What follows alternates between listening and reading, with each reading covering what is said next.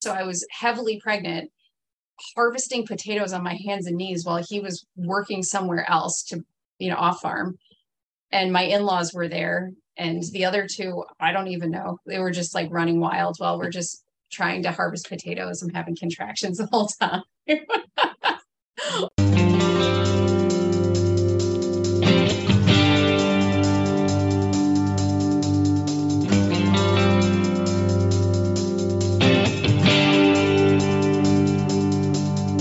Welcome to Choosing to Farm, a podcast for first and returning generation livestock farmers and ranchers. To share their stories, find connection, and provide insight into the life of farmers who didn't take the traditional path. I'm your host, Jen Colby.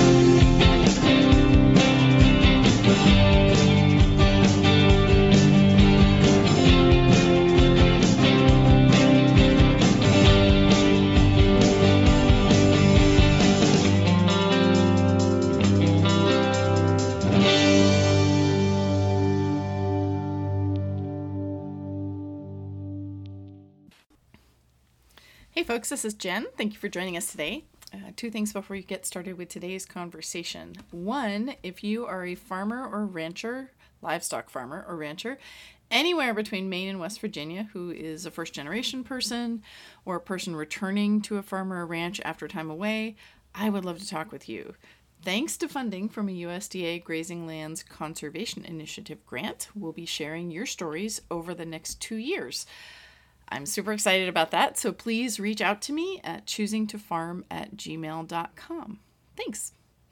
Second, we also need to make sure that these stories, your stories, reach even more of us. So please like or share or review these episodes. Um, send them on to the friends and neighbors you know. They don't even have to be livestock farmers or ranchers.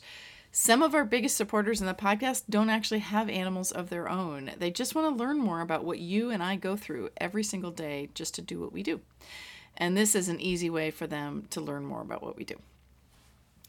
So today's episode um, is with Samantha and Chris Kemnah. Um, they've been through a whole lot of different iterations in their farming journey from vegetables to diversified agriculture to dairy. They have farmed at a range of locations around New York State, and most of the time that they've been doing this, it's been while having and raising four kids. They've learned a lot about what's a good fit for them and what's not. Here's Samantha and Chris. So we are Chris and Samantha Kemnah. Uh, we run Clover Bliss Dairy Farm. We milk about 40 jerseys, uh, grass fed.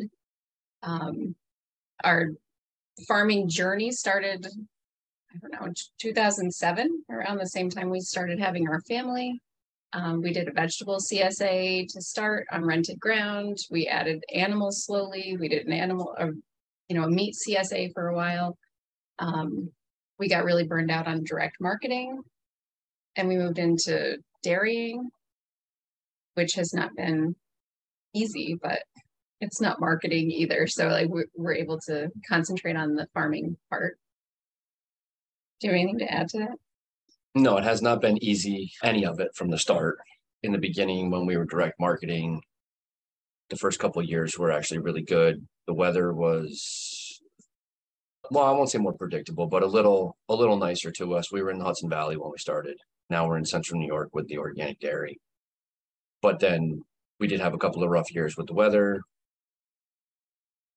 and then rough years with more interest in folks starting CSAs. So when we finished, there was 35 CSA farms serving the Albany area. Most Oh. of them were small. A lot of them have not made it. Versus how many when we started? When we started, there was a half a dozen, maybe 10. Yeah. So it grew really fast. Consumers are fickle. They change their minds. Some folks want to try different CSAs, which I understand because, you know, for instance, we were heavy on greens.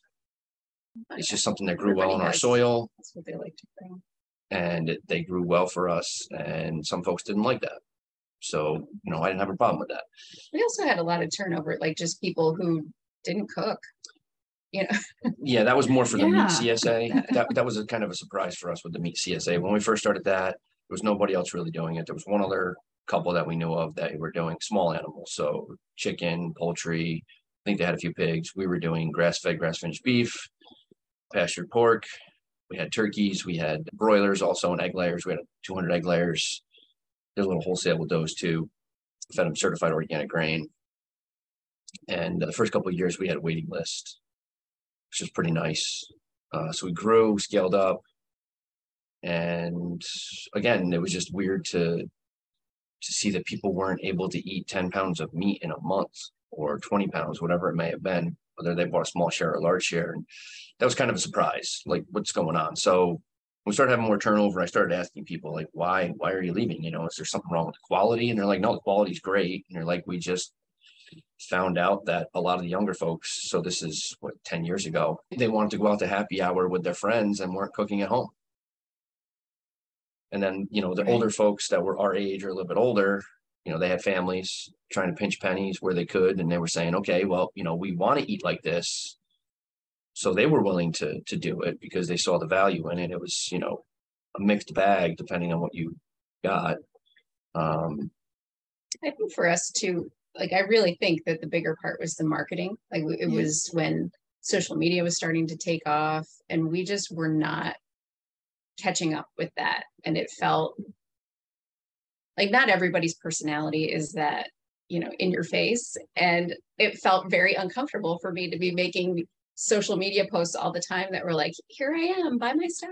You know, we felt like the product should sell itself and it wasn't quite that easy. So, uh, Totally. yeah, well, that and along the way, we had four children. Yeah. So, Yeah. you know, we were dealing with baby stuff and crazy weather and harvest. So it was, yeah, just it was a journey, but it felt Yeah. like a relief actually when we started just getting a milk check and shipping the milk. You know, it's Yeah. What, what, so to go from vegetables to, I like, I, I, I have, I, I see often like a vegetables to chickens or a vegetables to even meats, like a more diversified. I don't see a lot of vegetables to dairy. So how did you, how did you get into vegetables to begin with? And then was it just the lack of marketing in dairy or was it like, did you have interest in dairy on its own? we were milking family dairy cows by hand. So Gotcha. and we had the beef animals. They're they're uh, they actually, you know, the heifers. The first group of heifers I bought were the group that kind of taught me to be more observant in how to graze. And then I figured, all right, if I can graze these, you know, cow calf pairs plus finishing Angus Angus cross steers in 22 to 24 months, if I could finish them, then I can do dairy, which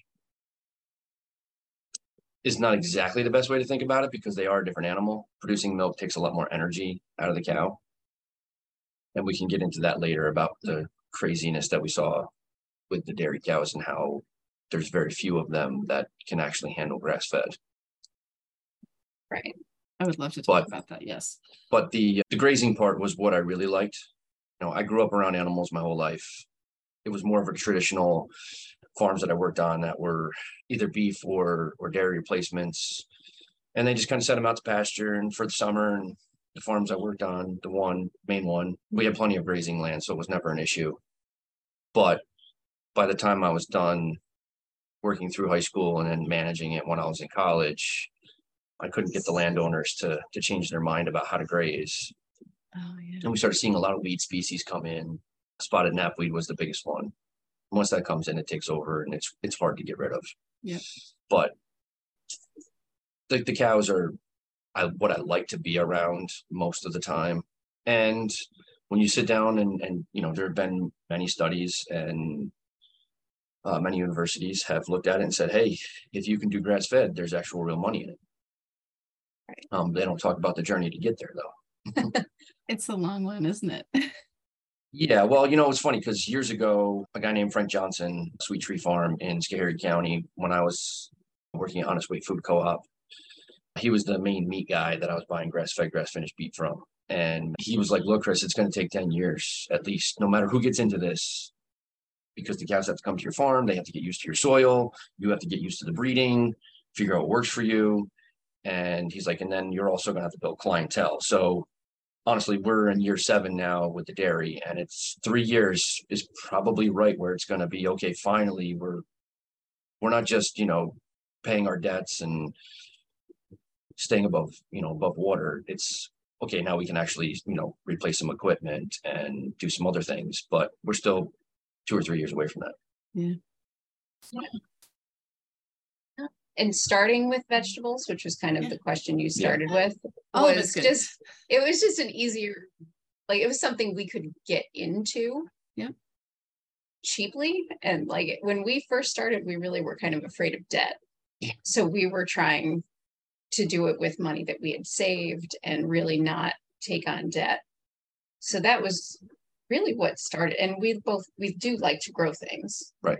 Um, but ultimately, our goal had been animals Gotcha. you know that that was what we wanted so Well, that and And- also it, it was, you know, th- we had ideas of what we wanted. And then also we went to a NOFA conference one year and we heard Mark and Kristin Kimball talk. And we're like, this is awesome. We want full oh, food. full food csa that was that really was what we wanted that's to what I wanted. I wanted to Yeah. do uh, raw milk and cheeses and eggs and butter and have, you Oh know, my God. Well, fifty people come to the farm every week and pick up their produce and And whatever how- else, but honestly we Yeah. ate like when we had everything like we just it was amazing the way that we ate. Yeah like we would have parties at the farm and it would be you know lots of meals that were entirely produced on the farm and you know like a table full of heirloom tomatoes like every color shape and size. I don't know. It, we we really yeah, we used to joke with, cool with, with did. folks that we knew. You know, here we are, broke farmers eating better than the president of the United States, you know? Uh, because we were, I mean, everything was fed certified organic grain. We grew non-GMO seeds. A lot of our vegetables were heirlooms. Um, and it was just the food that we did eat was amazing. Our friends and family and and just you know acquaintances that would stop by to help on the farm or whatever, they were like, I've never had a meal like this before. So that was awesome. But But the journey to dairy too, in part, like as soon as the kids were starting to be weaned, I was going out of my way to buy raw milk. You know, we definitely really feel strongly about the health benefits of raw milk. Yeah. So that was part of what led us to that. You know, we were buying raw milk and then we got family cows and we were milking them by hand and How many I don't know, it cows did seemed it like take to feed four kids? well, I mean, Well, they still we- beg for mozzarella cheese every day during the Oh summer. my gosh, I made used to make butter and cheese and Yeah. I did a lot more with it when they were the you know, there were eight gallons of milk in the extra refrigerator at all times. so we didn't really like ideally I would someday like to be permitted to sell raw milk and and do that because I would love to be able to offer it to more people. Um just Yeah. right now it's been well it's more cumbersome in New York. I forgot you're in Vermont. Well, I was going to ask you. So, I- I mean, I know it really can wildly vary from state to state. And we now have a two tier system, but that's different than like Connecticut. They can just sell it in stores. And what what is it like in New York? What's what are the raw milk regs? It's like I don't know, selling crack cocaine. Harder. oh, a it's harder to two. it's- it's- okay. It's harder to sell it than crack cocaine. oh my goodness. It's it's not a difficult process to get into it per se. You know, an inspector's gonna come out, they're gonna look at your farm, they're gonna tell you what you need to change. And I I get that they're about the food safety. But Totally. at the same time, why are we not cracking down on spinach and lettuce and, you know, ten thousand pounds of ground beef being recalled or whatever it might be? Right, right. where, you know, if I have my milk tested and it's safe, then you should leave me the hell alone. You know, I get that. again, I understand the food safety thing and, you know, we've communicated with other people that are selling raw milk. And, you know, they have information and they're like, look, you know, four people got sick last year from raw milk, that they can actually trace it back to the milk.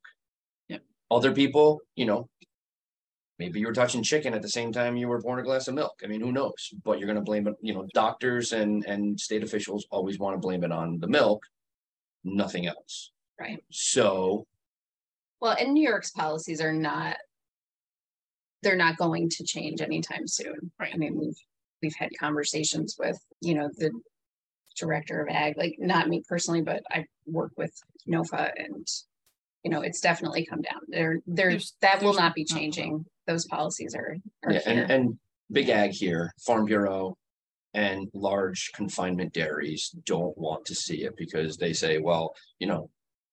Bad publicity about raw milk is bad publicity about milk. Yeah. yeah, So- no, absolutely. but the people want it, You know, there's a lot of illegal meat milk that goes into, you know, downstate New York. Every day, whether it comes from Pennsylvania or New Jersey or wherever it might be. Mm-hmm. So. It's, it's there, but. You know, wouldn't it be better to have it be a little easier and have that money actually stay in New York State and cycle around our communities more? I mean, for me, that's, that's a huge one. That's a, that's a, I, I think a big I think argument a big that argument got it, that got it. that got it going in Vermont because it, and there was a requirement and there, it still is a requirement as far as I know, that the, the consumer has to be able to um, have access to the farm that they're buying their milk from. So they may not pick it up there if they're a tier two, so that can be delivered to them. But, Okay. but, but they have to be able to go see the farm. And I actually, that's a piece of that, that I always just really appreciated, like that a consumer should have the right to go see the farm that they buy their food from. And Right. that in itself is just a huge transparency thing that Right. that you just don't get in the store necessarily. Right. And I understand like, yeah, why why they might come be really hard on it if you can only buy it in the store and you can't access the the place that's actually growing the food, raising the animals Right. you. Well, in New York State, you have to buy it from the farm. Right. Oh, right. That makes sense. Yeah. You know, you have to come to the farm. Yeah. Whether that's, you know, the farm store or right there on the, on the farm where they have it in a refrigerator. It's not necessarily a store, but. Yep. So, anyway.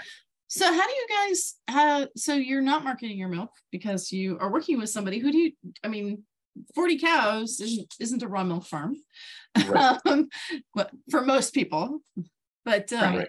so who do you who do you market through who do you sell your milk to so We- we, we ship to Organic Valley. Mhm. We're on, uh, gra- we're on a grass milk route. Yeah. Um, we used to ship to Maple Hill and they're just. Yeah. Not very friendly to smaller sized farms. So we said it's time to go somewhere else. doing a grain fed and then transitioned into doing grass fed with them or have you just always been because if you're with Maple Hill they just do grass fed right Right. or is it both Yes. Well, Okay, although when we, well, so we have always been grass fed. right. gotcha So Gotcha. we, grass only grass only. Grass Yes. only grass fed. Okay, just clarifying. Yes, sorry. Yes, one hundred percent grass fed.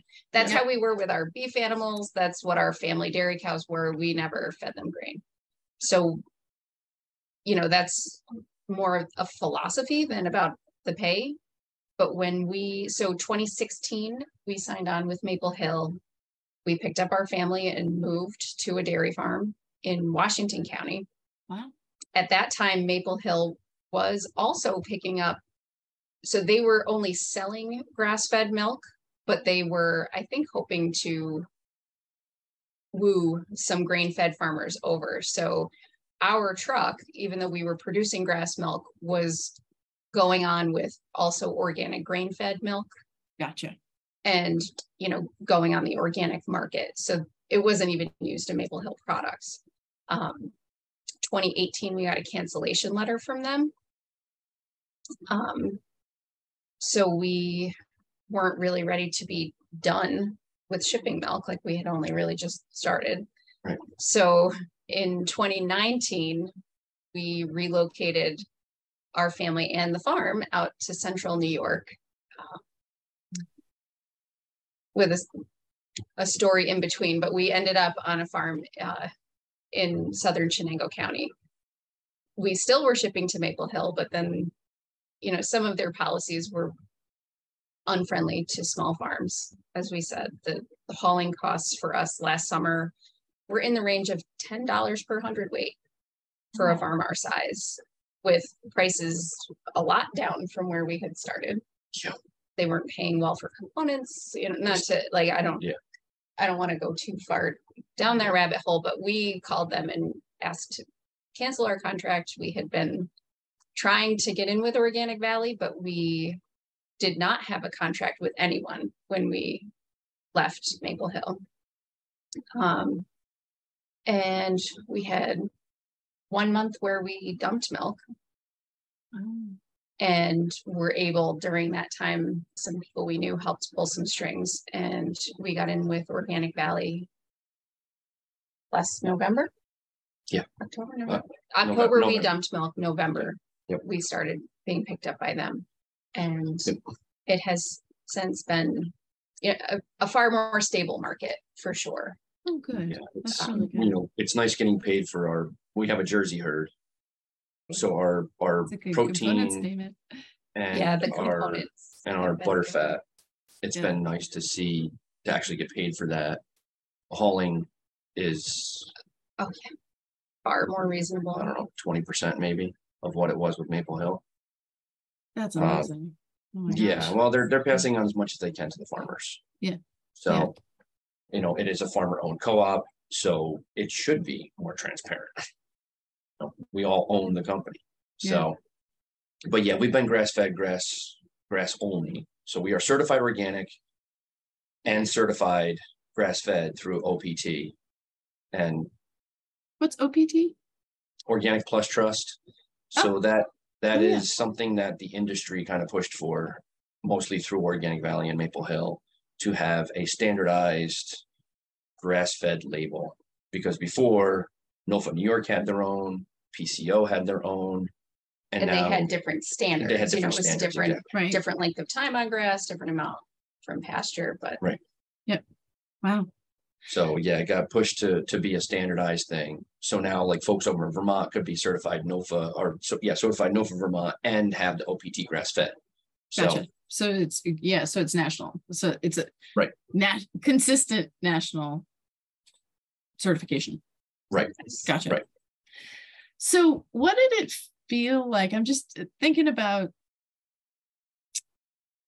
marketing and diversification, diversification in particular as as like a as a, a risk mitigation strategy. You know, if one thing's not doing well, then another thing theoretically is doing well. What did that feel like to to like give your notice at Maple Hill, not knowing? I mean, you're because you're so focused in in one product now as compared Right. to what you did before. Like, what was that like? you know, it's funny because you would, I don't know about you, I felt more relief than Oh, anything. It was like getting out of a bad relationship. well, I think she's talking about getting our cancellation letter the first time in Argyle. No, Yeah, I think, is that what you were talking about? So like, I'm just well, no. When you when you guys told the told Maple Hill that you wanted to leave them, so the Okay. second, so the second, the second time, okay, the second time, like you said, you didn't have a OV online yet with you, Right. So Right. you're kind of jumping off a cliff. I mean, like, we were, but the way that I looked at it was, I, I don't, I didn't want to stop. Yeah. I had been talking to folks about processing milk also. Yeah. Into yogurt, possibly some other, you know, drinkable yogurts, maybe doing bottling. But that was a whole nother ball of wax to get back into. There's only so much room on the dairy shelf, so uh, put that on the back burner for sure. Not having to deal, so back up for a second here. So every time, so I will back up multiple years now. So we used to get Perfect. all kinds of letters from Maple Hill. When things were going well, it wasn't a bad thing to open up the letter and find out that we were going to get a dollar increase or whatever it may have been. And it started with, well, we were paying no hauling when we started. And in six months, well, we're going to charge you $180. And then it went to 360 the next year. And then the next year it went to 720. And then in October, we they were like, oh well, things are getting bad in the market, so we don't know what's going to happen. And then it was, well, we're going to reduce the overall pay price because the market's changed, and we were on a blended route, which we knew that that's where they were losing their money. And then we got a letter saying, sorry, we're going to cancel your contract June first of twenty nineteen. This is two weeks before Christmas our FSA loan officer was like, oh my God, what are you gonna do? We were like, we don't know yet. The only option we had at that time was go to Horizon. And we would have went from mid forty dollar a hundred for our milk to Horizon paying twenty-two fifty. And I was like, that's not an option. They were paying twenty two fifty. I thought they were Twenty two fifty at that time for, for, for organic milk. yeah. Oh my goodness. Yeah, at that Um, time it was yeah. low. So we were looking at farms out here. I was traveling a lot, trying to find a farm that we could move to. None of them panned out. April twenty-eighth of twenty nineteen, my append, or twenty eighteen, which one year was it? Twenty, Twenty eighteen, my appendix ruptured. So that was the first thing that FSA was like, are you getting out? And I was like, no, I'm gonna be down for a little bit, but I'll be fine. Threw Sam under the bus. She hadn't Oh left the God. cows all by herself. I'm just like, Um, oh my gosh, yeah, we've had a lot of, a lot of bumps in the road with the Yeah. dairy farm. Yeah. So twenty eighteen, we got the fall, winter, we got that letter. Twenty nineteen, there was an in-between stopover. That was awful. I do not want to get into that. And then we were able to move to this place after six month period, which was rocky in the beginning also.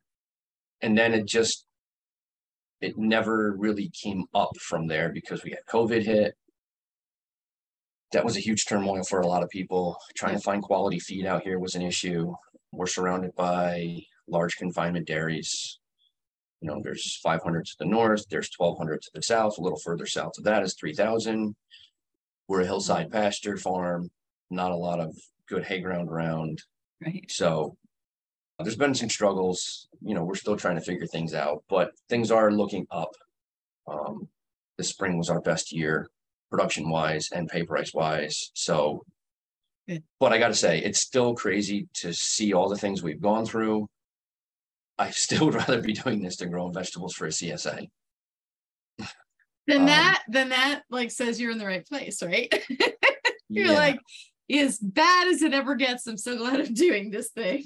Right, right. Well, a and, and with the. CSA, you know, you have one hailstorm come through and you can lose your whole crop.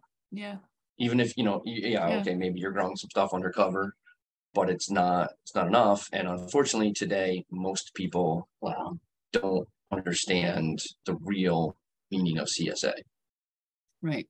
The And risk, we've, the we shared risk. Exactly. also, the, Right. you should mention, I mean, we've, we haven't ever had hired help. Right. Like, we had two summers where we had an It's always been you intern, guys. Yeah, but it's, you know, one hundred percent. Yeah. You and some, depending on what stage of pregnancy. it's Sometimes maybe. Right. Yeah. With the vegetables, that was, that was difficult. There's no doubt about it. that's something No. that I don't think it's talked about enough is is that I think there we know that dairy is a long day. I mean, we know that we know that there's there's work at both ends of the day and then there's the middle of the day too. But but I I don't think it gets talked about quite often enough the the labor needs in vegetable production that is Absolutely. just radically different than the labor like there are greater land based needs for livestock but not necessarily the labor needs because the animals actually feed themselves and spread their manure and move if Yeah. if we do our grazing management well so So that was actually the other thing that brought us to dairy from where we were. It was Oh. less labor involved. Right. Yeah. So many people asked me when I said I was gonna, we were gonna start a dairy farm. They're like, are you out of your mind? Well, it's cl- like clearly it's a bigger commitment because Yeah, they, the cows have to be milked twice a day, every day, three sixty-five. Right. But, But- but the seasonal intensity of growing vegetables got old. yeah My seventh year, I was like, I should have quit last year. Oh, yeah. because it was just again between the weather the hot weather. I run hot as it is just temperature wise and my attitude is hot. I'm short tempered and you throw on top of that 90 degree weather yeah. and no rain yeah. and i'm a bear. Oh, so, so at least you have fans in the barn. it was let's get let's get out of here. Although the barn does get hot too with the you know i was just saying Well. you know last night it had to be 105 to 110 in the barn with the fans going and i was sweating. My daughter's in there. She helps me quite a bit now. She's older. But yeah it, it was hot. And she's like this is this is hot dad. So i'm like yeah just think about how the cows feel. Totally. You know? Totally. You but- don't have like yeah they've got the they've got that furnace. Yeah that room it exactly. just yeah. creates so much heat in what Yeah. it does too. Yeah. Right, right. So, so a thing that I'm kind of wondering if if you don't mind talking about this. So you guys have moved a few different times. Have you been leasing these these farms or renting them, or you haven't? Been, have you been buying each time? You haven't been. No. No, we have leased each time. Yeah. What's So that? neither like? one of us came from a farm family or any kind of money in our background. So yeah, we've just kind of done it on our good credit and and we've yeah, we've leased the farms that we've been on. We are hoping to be able to buy the farm we're on now. Right. Um and just needed to get a little more stability. Yeah, I mean, we were, we were in the talking process of buying the first dairy farm we moved to. Yes, we actually, we did intend to buy that. And Right. then when the milk market fell through and there are no grass milk routes over there. Right. Um, so it just wouldn't have, Wait a. Yeah, and, and, and at that time, like right before, so twenty eighteen, New York State was going pretty heavy into farmland preservation. And they had a special one just for dairy farms.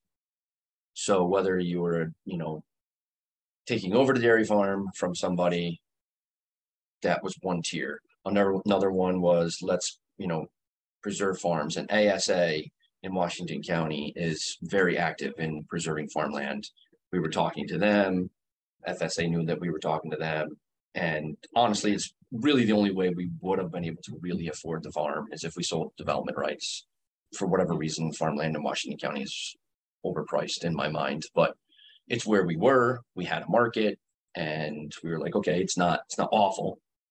But there's, there's even more pressure over there on large from large confinement dairy farms than there is even out here.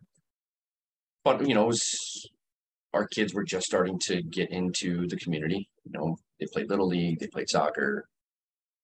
You know, starting to make friends and then things happen, you know, life, life throws you curveballs or lemons or whatever, and you, you, you know, you make lemonade or, you know, you pick yourself up and you do the best you can and, and you move on. at this point, um, because we moved to this farm right before COVID.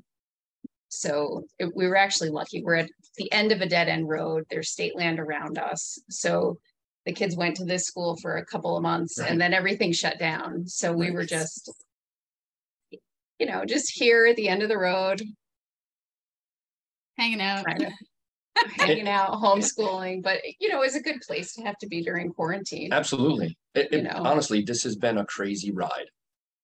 But You know, some, someday we'll probably write a memoir about, I all- think all more farmers sh- should should write memoirs. yeah, I mean, it's been a crazy trip.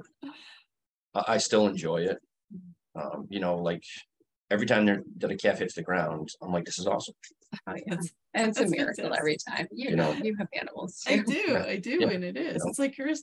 I don't know. With with our, we have hair sheep, and they are Kat- uh, Katahdins, and they so they come in every color. And I'm like, oh, it's like Christmas. Like, uh, you know, what are the Oh, colors yeah. going to be? Are there going to be stripes or spots or something? Like, yeah, I just Right. I just love that part. Well, and you know, and That's that's another cool. thing in the future to maybe start doing a little more Yes. multi-species grazing. We would like to diversify again. yeah.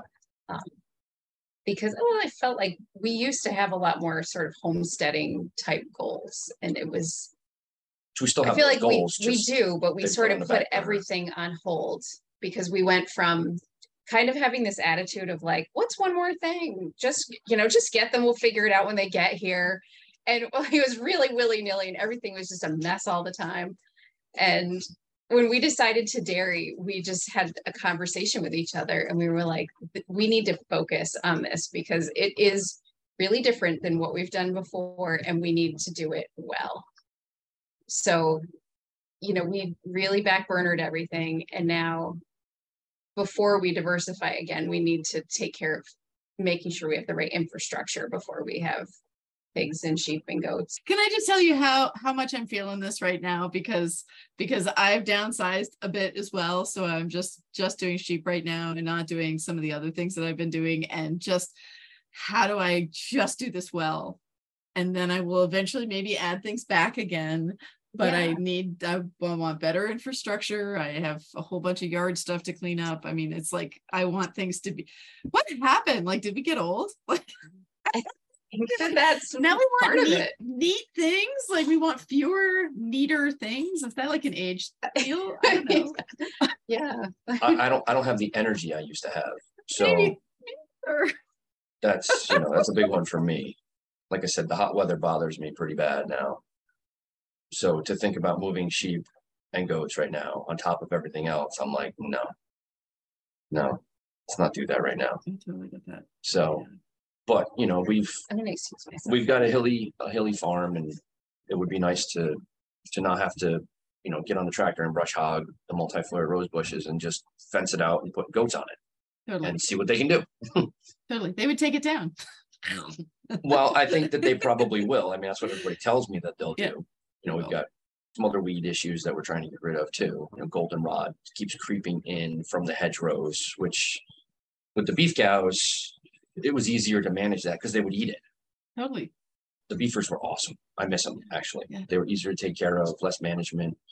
They were hardier. Their calves seemed to grow a lot fast. And granted, they were sucking on their mamas, so of course they're going to grow faster. They had access to it twenty four seven, but they would eat everything. And they now, again back to what I said, how I had to change my grazing management Yeah. when I would put the when I would put the beefers into a new paddock, they would all come around me when I opened, you know, lowered the fence or whatever I and however I got them the new paddock, and they would line up and they would just start eating and walk the whole distance, just eating the whole time. Now the dairy cows, they want to go in and they want to pick over here and then they want to walk 20 feet and pick over there. And I'm like, girls, you're wasting so much grass. And I leave residue. I know I have to feed the soil microbes. I don't have an issue with that. But the amount of walking that they do kills me sometimes. Yeah. and they're just so picky of what they want. And you know, they'll eat some weeds early in the spring. They love dandelions. They'll eat some of the chicories early. Of course, the gla- the grass and the clovers. Uh, but you know, early on, they'll nip at a couple of goldenrod or some other weed species. I'm noticing the heifers lately, they've been eating the new growth of multiflora rose bushes. Oh. So, well, and it, all, it makes sense because that's where the energy is, that's where the nutrients are. It's not as, as you know, woody fiber. Um, And they're growing up on this had on this stuff. farm, right? So, so I mean, so where did your cows originally come from? Is this the same group of cows that you had f- through the multiple moves, and where did they originally come from? we have animals from all over the dang place, unfortunately. The first herd we bought from a farmer in southern Vermont, kind of a bad, a bad thing happened. Her husband died and Oh yeah, yeah. So we bought those cows and I don't know, a year or two later, we found out that they may not have been grass fed. Oh, So we were possibly lied to. And after seeing the condition, you know, maybe they were fed grain and maybe they were grass fed for 60 days before I picked them up because they didn't continue to feed them grain because they didn't want to pay for it. So they came to our farm and they were in pretty bad shape. We got them back up in weight. They put on condition. We got them on a good mineral program because they were devoid of minerals. Yep. They weren't breeding back. Some weren't even bred. Well, and we needed more, so we bought, yeah, we, Right, we and- bought a couple of herds and then Right. some animals here and there. Right. And now we're finally at a point where the majority of our herd is animals Right. that we've raised. Right. Gotcha. Right. Those original herds, we don't really have many animals left. Yeah, I think from the first herd, we don't have any animals from the first herd. We have what one, two, two or three daughters and a few other young stock that are not, you know, not bred yet. Second herd, probably a, a little bit better, but not a whole lot. Um, Well, and after the fact, like the first farm that we were at, we had a lot of cows that had high somatic cell count and we Yeah. could not figure out why. Huh. You like we tried everything that anybody suggested. Mhm. After we left, Chris read an article about no, six Right. months before we left. oh, I don't know. He read an article about stray voltage and how that can cause for like some cows are a lot more susceptible to it Absolutely. we had sold what like 30 cows Yeah. that we couldn't get the somatic cell count under control and we were like we can't put their milk in the tank Right, right, right. like there's no visible mastitis we don't know why they're like this so that was a really that event almost broke us too because it was like Yeah, I mean, we were on test. I was sometimes I was having DHIA come out and test every two weeks to find out Yeah. what the hell was going on. Yeah. like yeah. Sam said, we were CMTing them, no visible signs of mastitis. I got into multiple fights with my milk inspector at the time because I went online every night to find out what's going on. So, but there was a spot in the barn Yeah. where every time I would bend down to clean a cow there, I would get a shock off the metal post. And I was like, Chris, something's going on here. And he never got the shock. Yeah. But I think we had stray voltage in the barn that was causing those issues. We had stray voltage, definitely had it, you know, because it can be down to a half a volt and that will mess with the cows. Yeah, yeah. And then years later, I read a book. I think it was, I think it was Dr. Dettloff's book. He was a veterinarian out in Yeah. Wisconsin or Minnesota, something like that. And in there, he talks about stray voltage on a farm and how he had never seen one, and then he saw a bunch of them in a row. And if your barn is north of your power pole, there's a high likelihood you're going to have stray voltage issues because you don't get shocked by the electricity, you get shocked by the ground. Right. So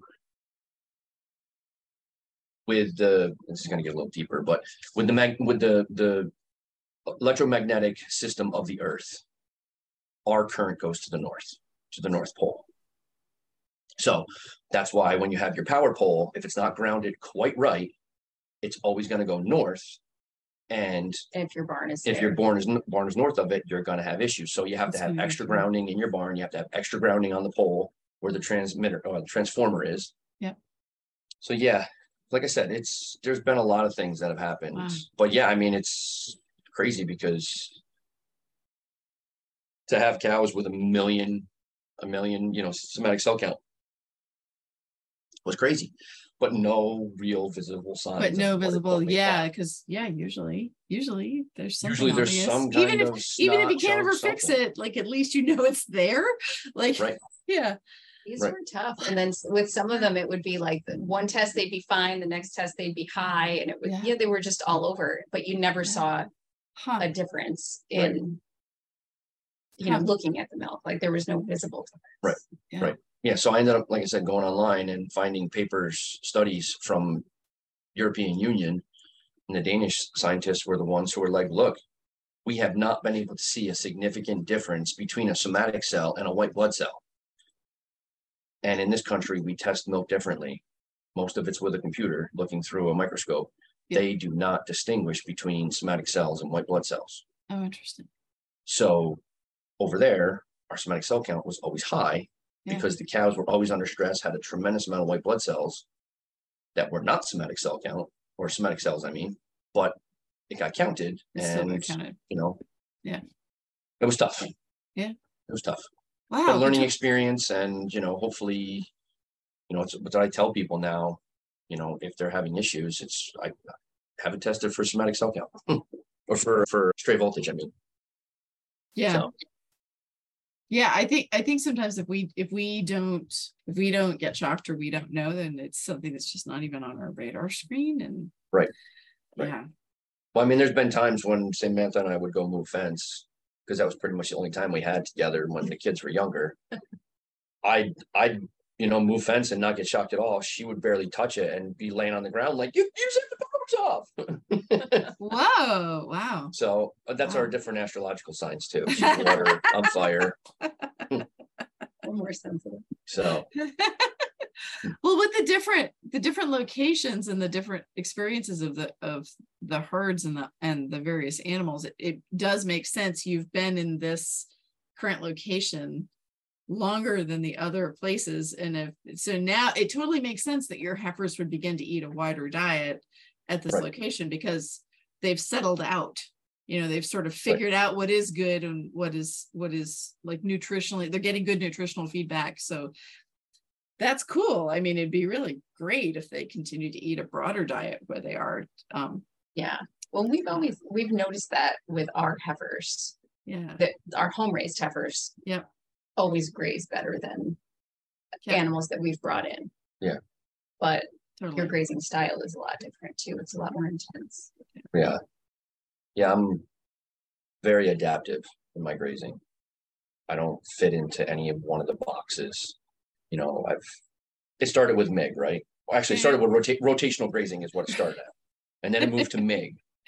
And then, you know, you had all these different branches of people saying, no, you got to do it this way, you got to do it that way. And Allan Right. Savory saying, you know, you got to give it really long rest periods. And that's fine for beef, but not for dairy. They, you know, but you can't all either, you, you can't use the old style of our, you know, now retired New York State grazing expert who said, you know, go in at eight inches and leave four inches. Well, that's fine if you're feeding grain.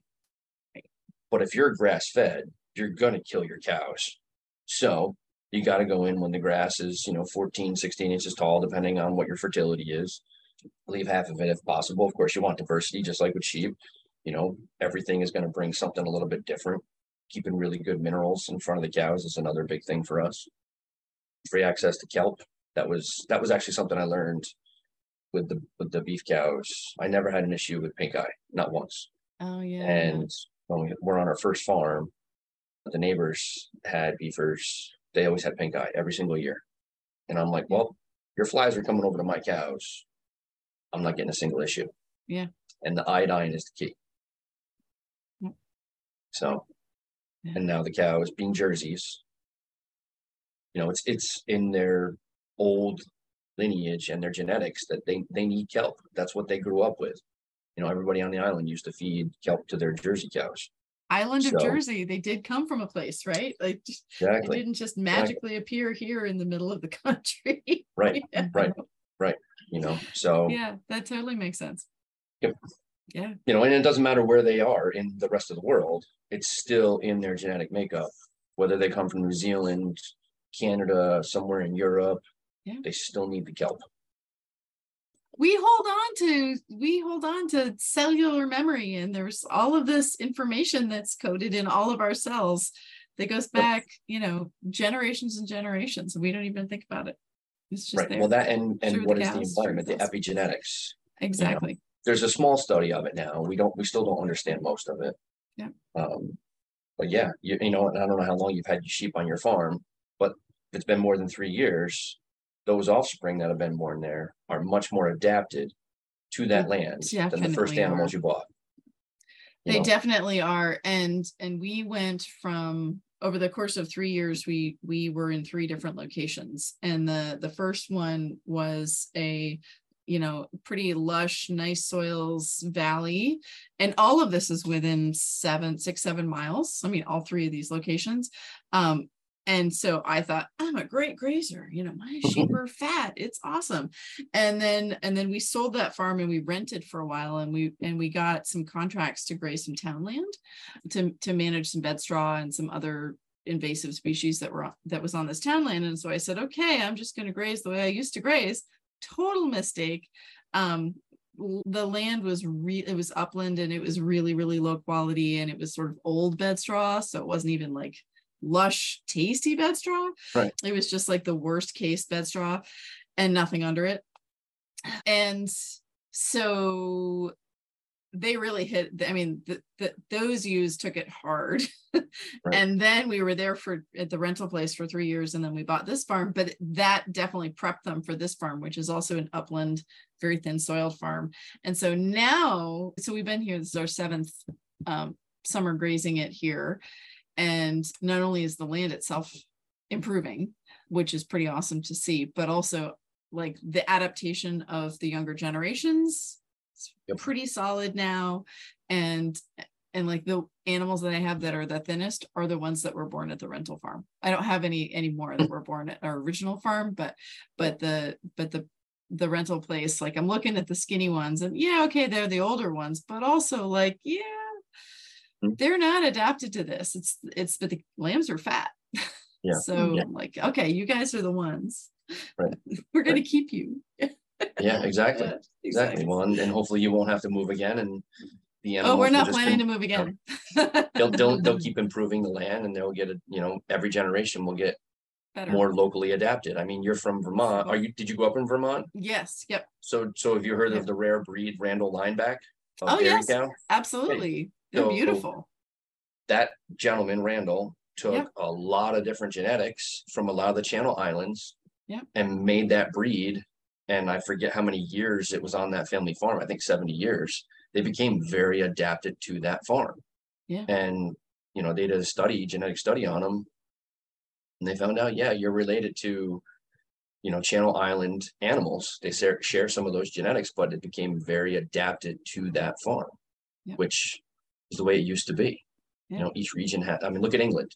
They have how many breeds of sheep in England? Absolutely. They're like breeds of sheep for this elevation, like, and then Right. this elevation and this elevation. Yeah. Right, right.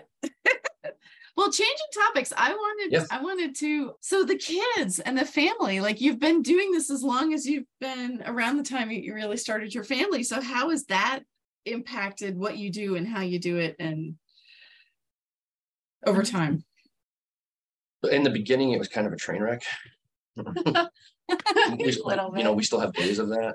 Yeah. Um, Um, well, not so bad. I mean, our oldest just turned sixteen. Yes, but I mean by the train wreck So- is this one's going this way, that one's going this way, that one wants to go that way. What happened to the fourth one? That type of deal.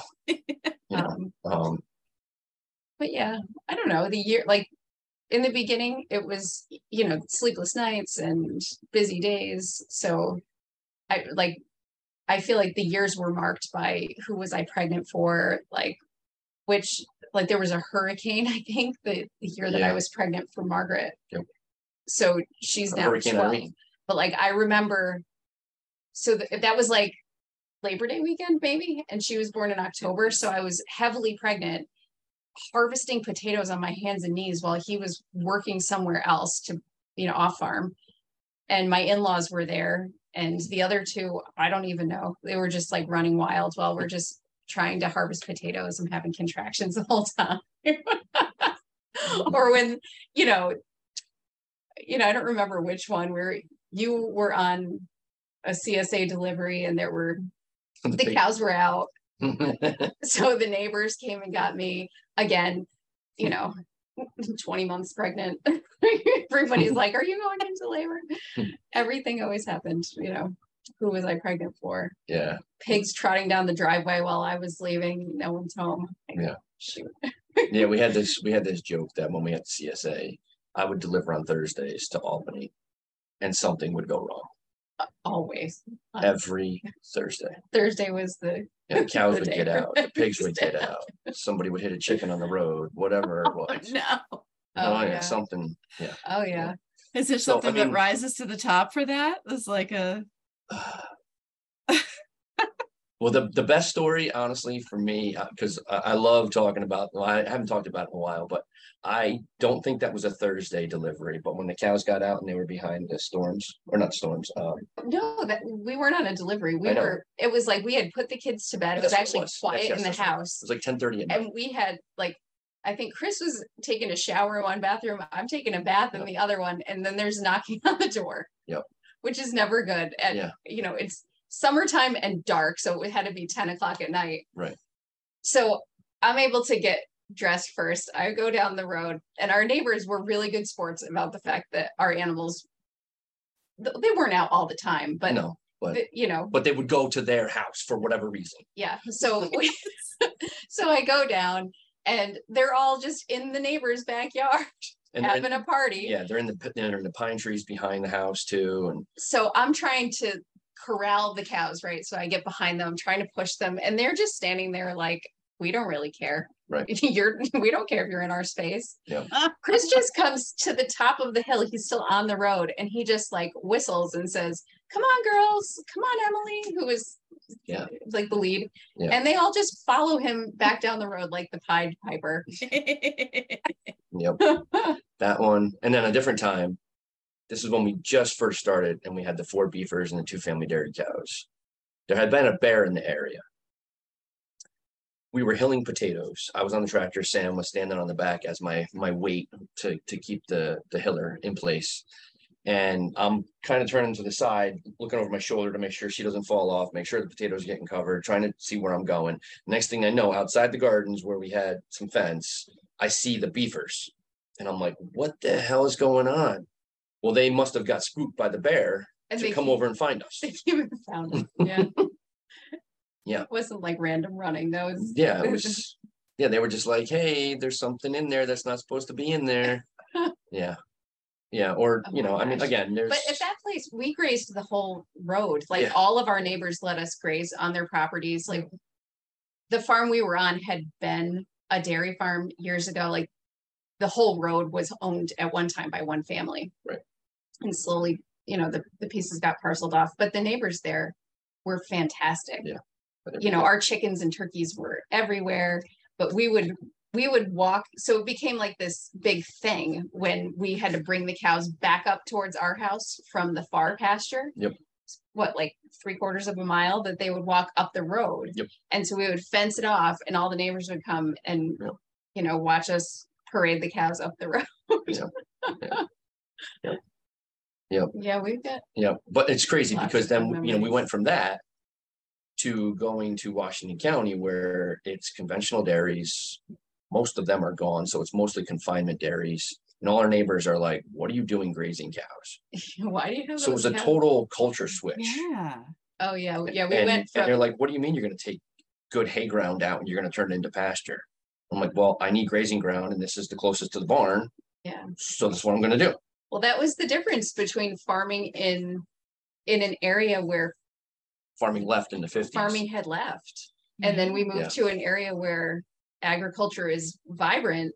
And everybody was like, you guys are crazy. Why would you do that? Wow. What's your what's your takeaway from living in these different places in these in these like different communities? Like what have you guys learned from So that? if we could afford to live in the Hudson Valley, I would probably be back over there. I grew up in Greene County. She grew up in Columbia County, opposite sides of the river, But yeah, that, not The- too far from the Catskills. yeah, it was, we just have great memories of there. Right. Families there. And it was kind of nice to to live in an area where there were people who really did appreciate the food, seeing the land used, like, I mean, we had neighbors tell us it was like we brought it back to life. Yeah. Like there, there's life on the road. And we did. It was insane to see how much more wildlife there was on the farm the second and third year up to the fifth year. I mean, it was insane. There was more deer and more turkeys, more songbirds. You know, the lady who owned it was like, yeah, this place is kind of sad when I first met her. She's like, you know, it was a dairy farm at one time. And I think they sold out 20 some years before that. She was not from the area, bought the place, was like, oh, you know, I went to Scotland and I want to have sheep here. And I'm like, well, I'm not a sheep farmer. So I'll grow vegetables and we'll diversify. And she enjoyed every time she came, you know, to visit or whatever, just to see the different crops that we had, the different animals.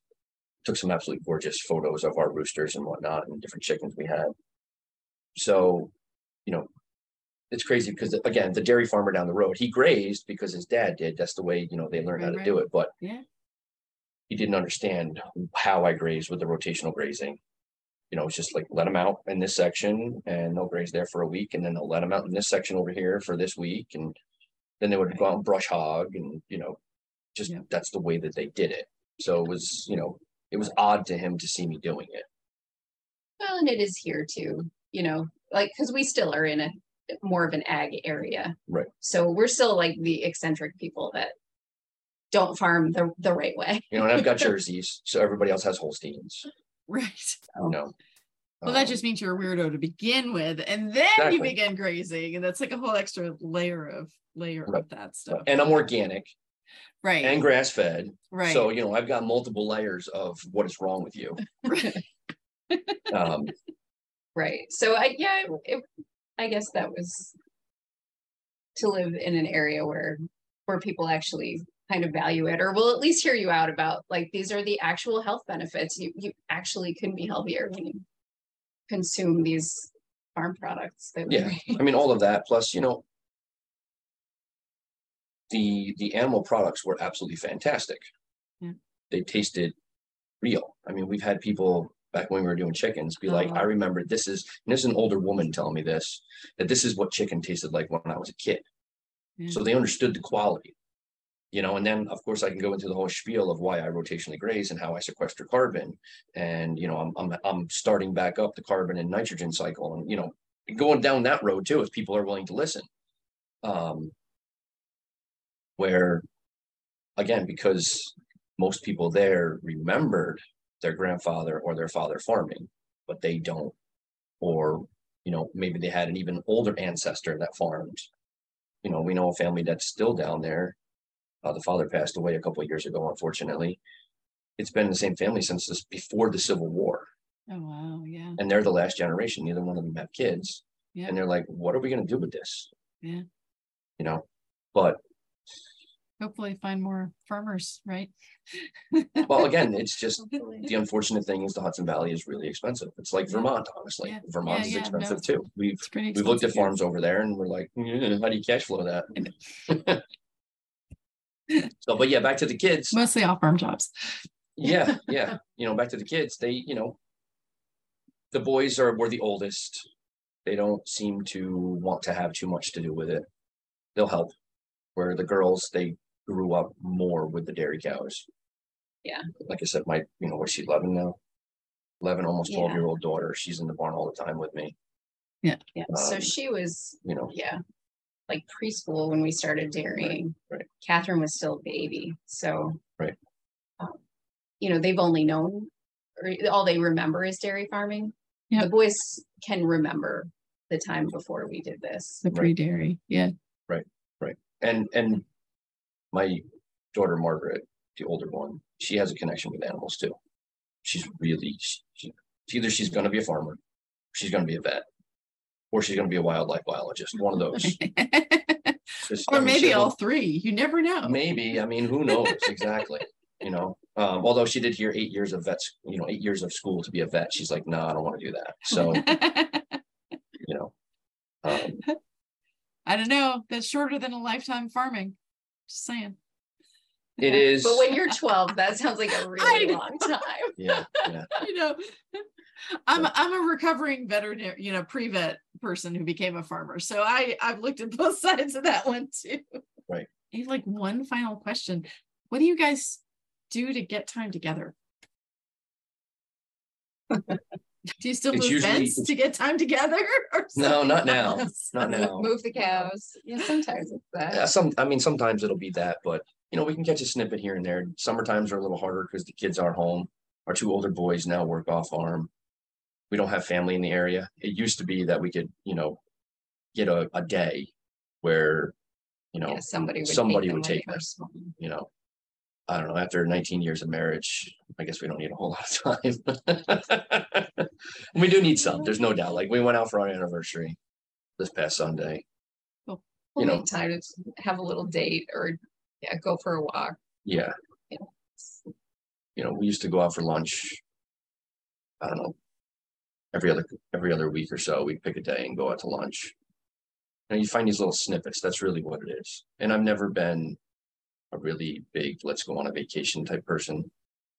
You know, I can take four hours and go deer hunting or a few hours to go trout fishing. And that's that's my break. You know, but for us personally, it's it's a little more challenging. But you know, we just take those times when we can get them. You know, I think that's unfortunately what most farmers do. And on you know, and today it's again, it's one of those things we're running into same same issues that a lot of other businesses are. We're having a hard time finding help. You know, uh, people don't want to do this, and the ones that are doing it are doing it. They're not. They're not looking for part time work. Right. So, um, I mean, I don't know what are other farmers telling you. What do they do for for a alone time? Do you have Oh. suggestions? Yeah, yeah, right. Do you have Oh, suggestions? Yeah. Well, that's a, that's a really fair question. So pretty much everybody totally that I've ever talked to totally owns that it's really hard.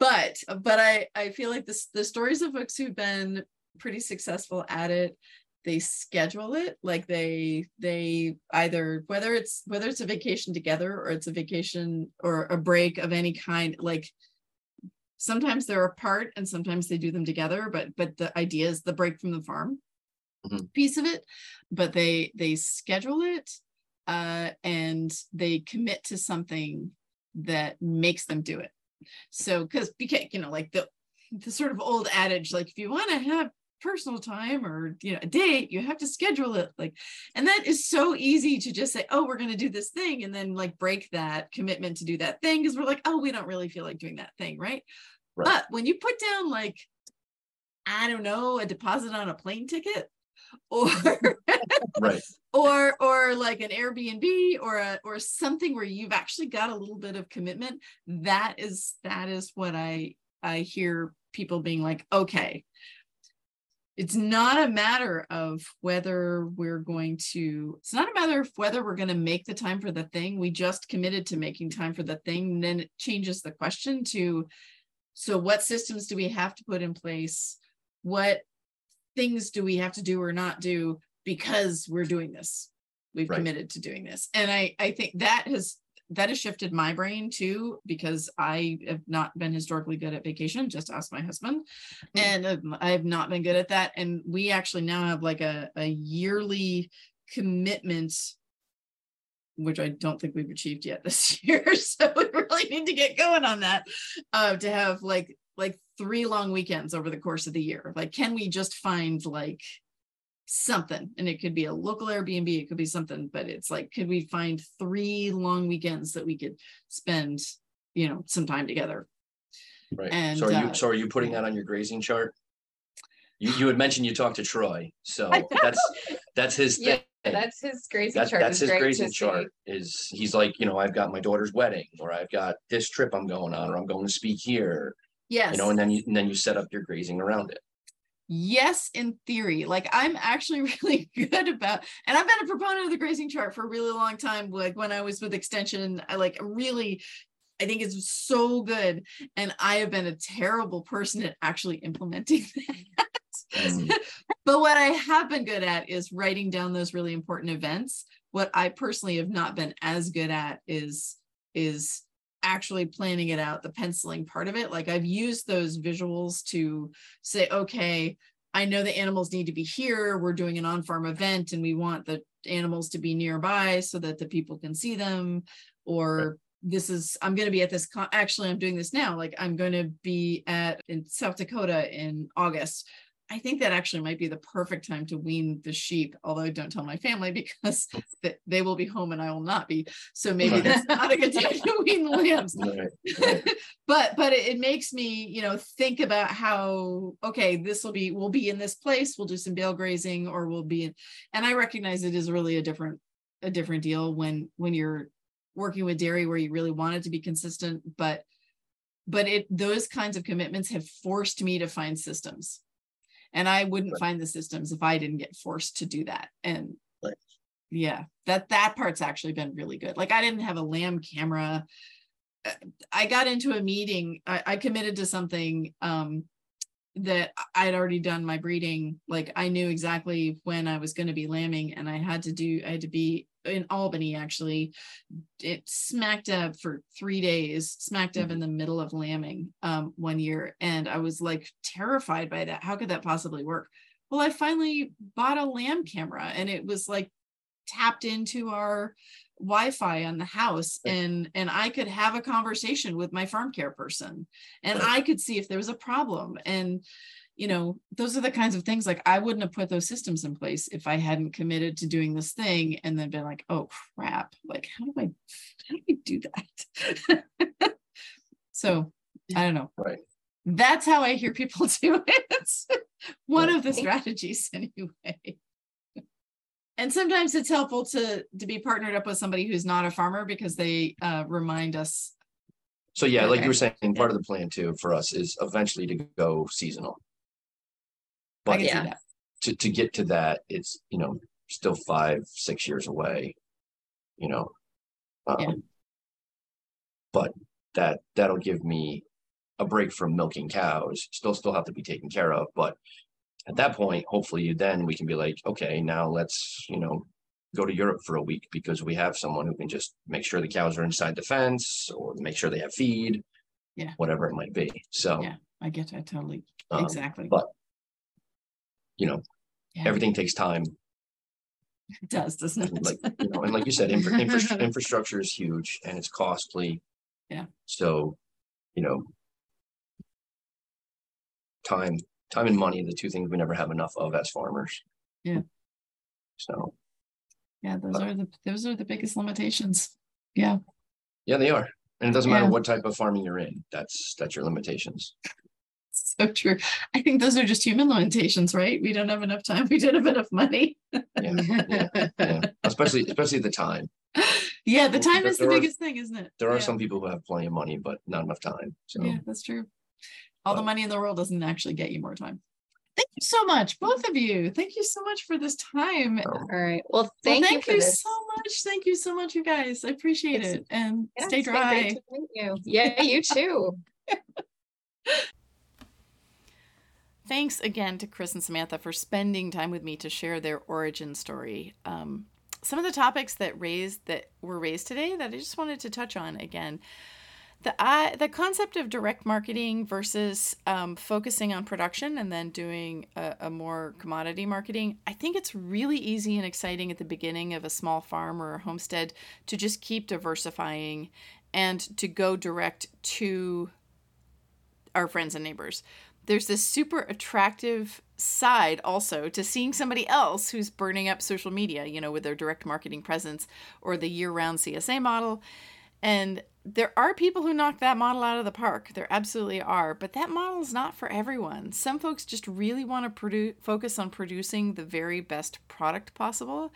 And it's not easy to do both for example, I, I love creating the connection with people. I love direct marketing, but sometimes that has meant I haven't focused on production and then I have a lower quality product to sell, which is kind of the exact opposite of what we want to sell, whether we're going commodity market or direct market.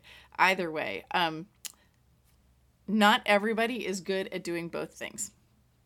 And it's helpful to reevaluate that for ourselves from time to time to figure out are we happy direct marketing? Do we want to do that? Do we not want to do that? Do we want to focus on production? Um, next topic. So raw milk. So so we haven't talked with a lot of raw milk producers on this um, podcast yet, but raw milk regulations vary by state, and I know that we have listeners in all of the U.S. and uh, all of the U.S. states and some in Canada. And raw milk might be something that you're interested in producing for sale. So among all of the possible livestock based products to sell from your farm, the rules and regulations around raw milk vary the most from state to state. Like, seriously, if you want to direct market raw beef or raw chicken, the rules are super clear. Whether it should be or not, and I know there's lots of arguments it should not be, but milk is a really different thing, at least the way that the law has treated that from state to state. So I included a link in the show notes to a state by state listing of the raw milk laws. This is for US states um, to help you figure out what works for you because it can vary wildly.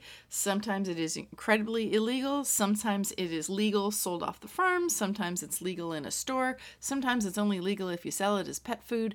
There's all different kinds of levels and I just want you to be in, well informed um, for any decisions that you make going forward.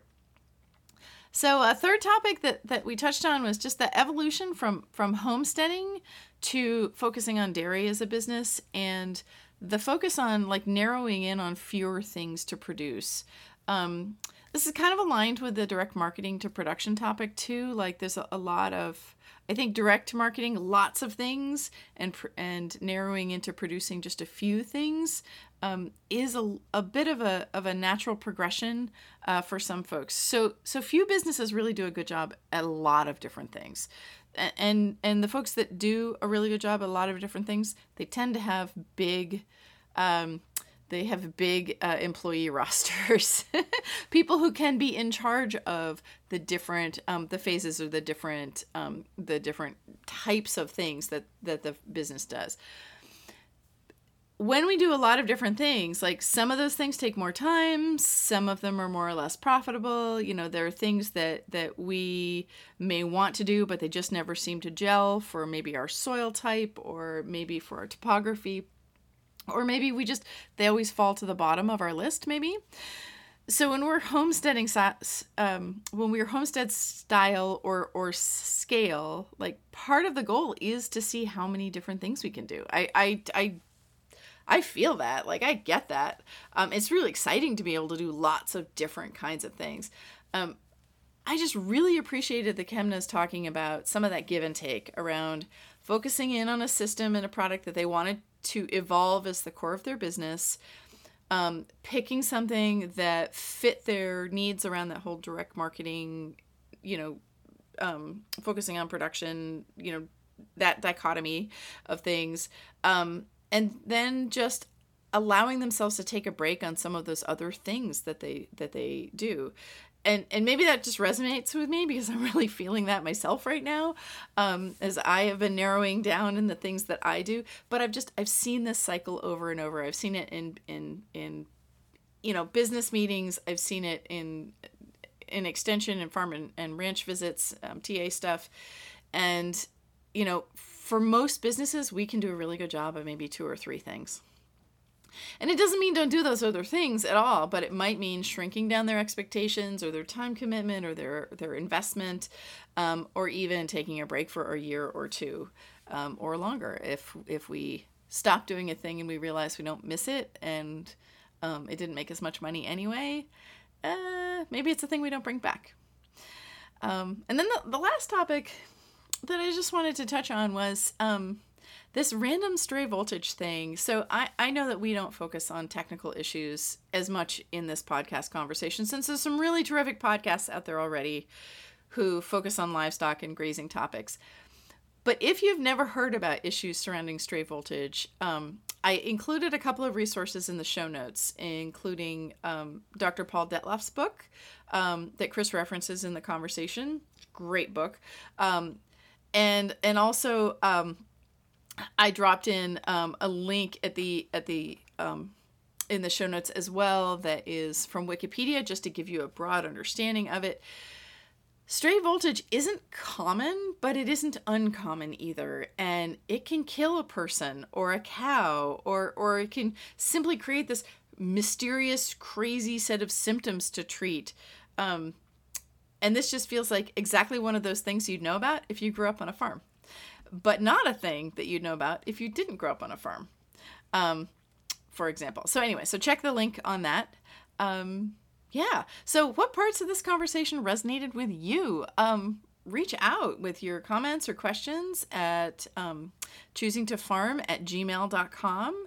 Uh, check the show notes for links to Clover Bliss Farms, the Kemnah's contact info, um, as well as uh, those other links uh, to the things that we talked about.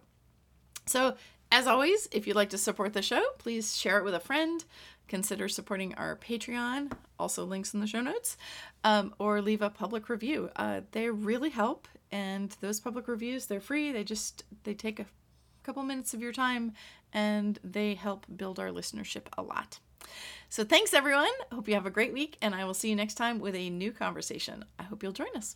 Here's my husband Chris Sargent to play us out.